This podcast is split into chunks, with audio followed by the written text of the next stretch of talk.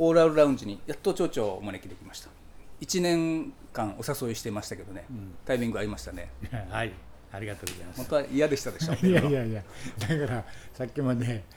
俺会ったことあるかって言ってて。いや会ってますよって言って顔見たら思い出しましたね。思いつも会うたんびに、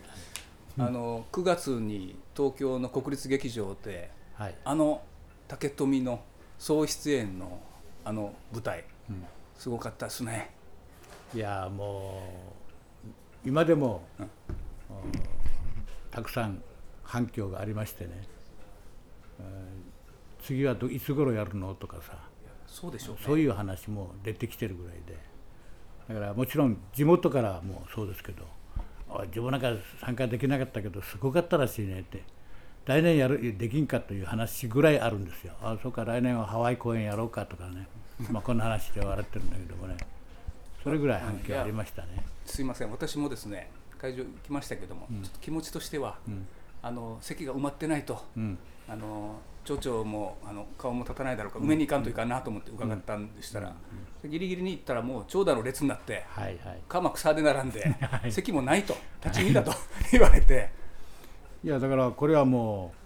うあの映像会社の黒島君からも言われたけどもここまで来たらね満杯なさんと大変なことになるぞという話で随分俺も葉っぱかけて協議会の皆さんに連絡したら「いやチケット買いました買いました」ってみんなねでおかげさまであ映像会社も国立劇場がこれだけ満杯するのはなかなかないよとスタッフの皆さんからも言われたって話聞いてほっとしましたけどもね。ただねこれ動員でというかこうやって埋めたという話じゃなくてもう、ね、満足度の高さね、うんうんうんあの見た人のこれあの四万中だけではなくてはい、うちなん中である我々だけではなくて、うん。大和ん中たちもこれみんな満足してたということになっていてね、いやだから友達の友達をみんなみんな連絡行ってね東京にうんいる全然竹富町と関係のない方々もいっぱい来てもらってね本当にうちの例えばうちの妹の友達旦那の友達とかねみんなかき集めてね来たらもうこんな素晴らしい行事があるのってもう言われたりしてね。そうでしょうね、はい。あのだからこの満足度の高さ、ちょっとあのお多かったと思いますよ、まあ、あのちょっと買わされた、連れてこられたけども、見てみるかと思ってきたら、でこれなんだろうなと、これいや町長からこれな、なんでこんなに人の心を打つんだと思います？いやあのねこれはもう私も小さい頃から祭りが好きで 行事が好きでだからだからどんな日程があってもあの議員の頃からもそうですけどガキの頃から絶対この祭りだけは必ず参加する役場の職員もそうですらしいですもうね。大体そうですよ。で那覇にいるだから私はの人もみんな帰ってき地域の行事には積極的に参加しなさいと私は言ってますからね。夏祭りの行事には。それぐらい祭りが好きだし。で参加しないとねこの1年間ねもう身動き取れないぐらい病気になるそうですよ。それぐらいの思いでみんなそうなんですよね。地域の行事に対しては。みんな熱心です。ただあ今感じてることは後継者がいない。若いのがあまり育ってないもんだからそれを育てるためにじゃあどうするかということを真剣に取り組もうやということで今、あの社文化教育委員会の社会文化課とね詰めてるところなんですよ。だからこのこの行事だけじゃなくて他にもないかということもね含めてねちょっと取り組むべきじゃないかなと思ってますけども。まあ今のところなんとか、うん、継続できそうなと思っておりますけども。このね、生活に根ざしたこの文化伝統文化が、ね、いわゆるね海洋文化といいますかあるいは稲作文化といいますか、そういうものがしっかりあるんですよね。でこの間踊ったこの11島々からの芸能はみんな海に関わってる、ん。そしてみんな稲作に関わってる。全てが。だから稲作文化、まあ、日本もそうですけども稲作文化海洋文化をねしっかりこれをお受け継ぎながらねやっぱり生活そのものだというような感じを私はいつも思っています。僕はねやっぱあの江戸のど真ん中でね、その国立劇場のど真ん中で、向こう側にも皇居もあるあの舞台でね、ん。竹富のあのその伝統のお祭りがそこそのまま持ってきたと、僕は感動しましてね。いや私はもうもう鳥肌立ってっぱなしだったんですよ、あの見てる方も鳥肌、はい。もう鳥肌立ってねもう涙も出てきましたけどね、最後は町長が真ん中で踊ってたけども鳥肌は立ってたんですか、いやもうもちろんですよ。もちろんですよ。立ちっぱなしです、そしてねあのこういうことを言ってる人がいて、あの竹富は16の島々からなって友人島は9つかな。8 9つ9つか。でみあのみんながこうす根付いた芸能をそこで披露したわけだけども最後の最後はね荒城島が中心になってね、うん。一番小さな島が中心になってそれが輪になって全体舞台の上をね、うん。あのその生きる力みたいのを観客に示したと、ん。これが素晴らしかったという、一番小さな島が真ん中にいるんだと、いやまあたまたまだけども真ん中になったけどもやっぱり助け合いの心というか優位の心というんですかねそれやっぱり弱いところに力を入れるべきだというのは私の政治的な感覚で持ってますんで例えば袴田とか。小さいけどもしっかり頑張ってるところにはもっとあの応援して支援してあげようじゃないかと。いう思いいっぱいあるもんですから、ね、これたまたまだったでこれはね演目がはい。この海に関わる祭りの行事でやってる、今でもやってますけどもたまたまですけどこの輪を手をつないでね輪を組んで湯を海からニラ家内からいただいたものを逃がさないと、がっつり組んでねこれをこれで1年間豊かな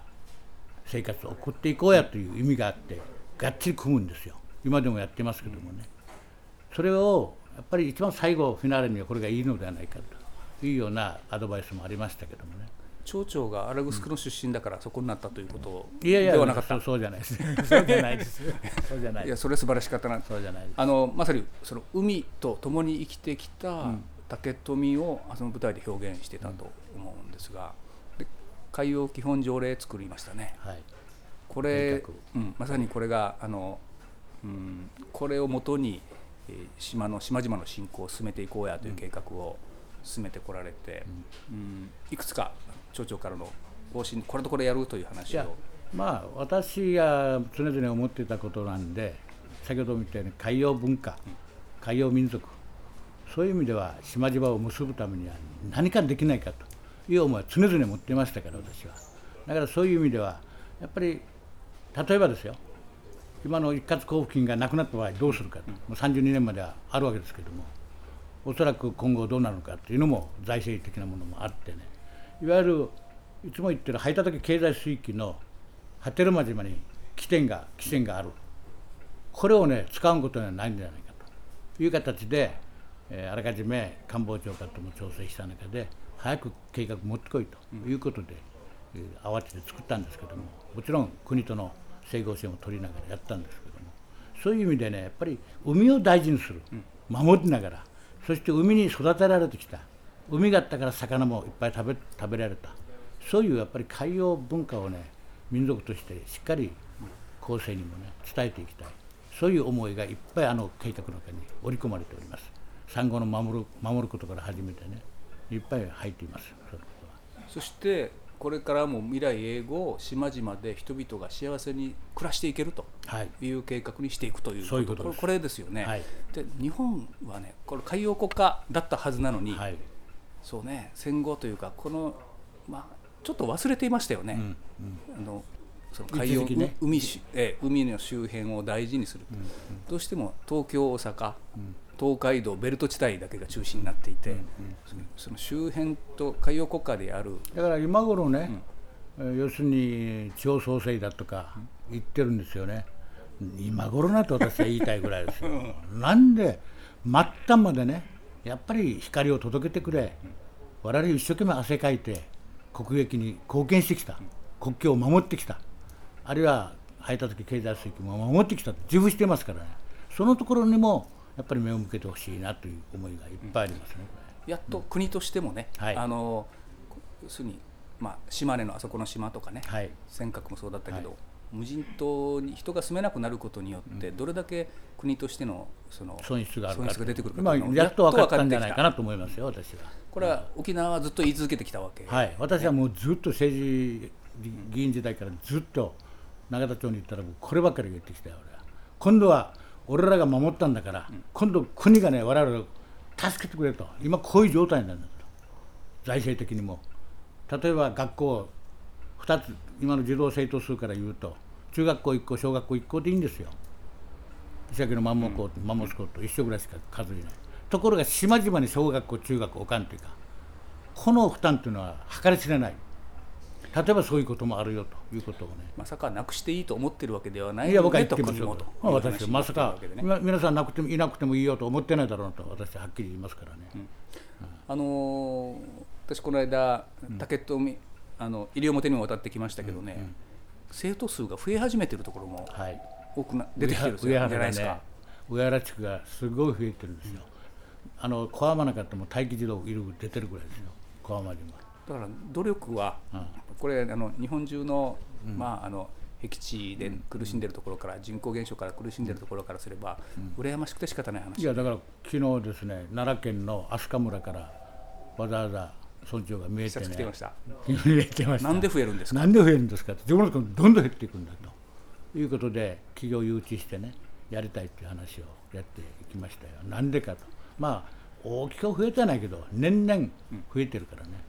まあそういうことで待機児童が出るぐらいですよ今。このご時世でこのあの知性でなくてね、へ減らないというだけでも、ん。これはすすごいことではそうですね。まあ減らないだけでもいいんだけど、止めることが大事だということで考えたけど今は増えてきた。で待機児童が出るぐらい。じゃあどうすどうするんだと。保育士が足りないんだと。まあこんな話じゃあ保育士をどこから集めるかと。いうあのことになってじゃあ実績も出てきたし出てきてるので、町長やが、あの県庁や東京に行く時も、胸張って乗り込んでいっもうもちろてん。もちろんです明日から行きますからまた永田町行ってきます。あの1月20日の、えーシンポジウム、はい。えー調整70周年事業のシンポジウム。で、はい。私もあの微力ながらお手伝いさせていただきます。これねありがとうございます。すごく意味のある、今の日本社会にとって意味のある社会実証実験に僕はなると思っています。えー、と島々を IT の技術でつないで、えーまあ、もう一日ほぼ一日みんなで町民会議しようじゃないかと、あのこれまで、えー島隔てられた海で、えー一緒に集まることができなかったものをテクノロジーの力で。それこそ県が引いた海底ケーブルが全部つながったことによってできることになったわけで、それやってみようという挑戦ですよね。はい。そういそういうここと。ですれね、いやどんな期待を持ってる、やっぱりやっぱり島々がね今分散島々が分かれてるだけになかなかそれぞれの交流がなかった。あるいは行きたくても行けない。そういう環境が今までずっと続いてきた。だから隔ての海だと言ってきたけどもそうじゃないんだと。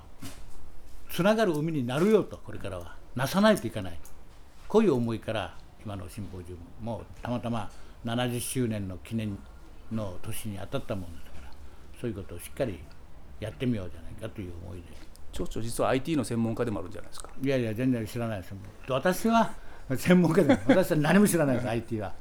ただ島々となんか考慮する手立てはないのかと。いうことから今今の話がまあ課長が中心になって動き出したと思うけどね。とにかく島々をなんとか結びつけようと。いうような思いがいっぱいありました。あの文化伝統芸能もあるし、はい。そこでも一緒になってその楽しむ時間も作りたいし、はいまたねあの島々の、えー小中学生が、島島同士の大交流会させてあげたいんですよ。はいはい。なかなかそれは、まあ、あの石垣まで出てきて会う機会があるかもしれないけども、なかったわけでしょ。だから今この IT を使ってね大交流会ができるんじゃないですか。期待してますよ私はもう。子どもたちにね。もう頑張ってほしいし。また我々も行政としてもしっかり頑張ってね。これこそ島を結ぶ絆を結びつけるイベントじゃないかなとちょっと大臣ぐらい呼んでみましょうか。はい。ぜひ僕はあさって行ったらあの沖縄担当大臣声かけてみようと。仲良くしてますでしょ？はいもちろんです。あのこれ全国に発信してみたいなとこれをその社会実証実験としてこういう、あの取り組みができるんだということを、お発信してみたいなと思いますが、ぜひ一つね、私もそういうふうになればいいなと思ってますんで、来年1月20日それが終了後にまたコーラルラウンジに寄ってもらおうと思いますんではい、ぜひ寄せてください。ありがとうございます。ありがとうございました、はいいってらっしゃいはい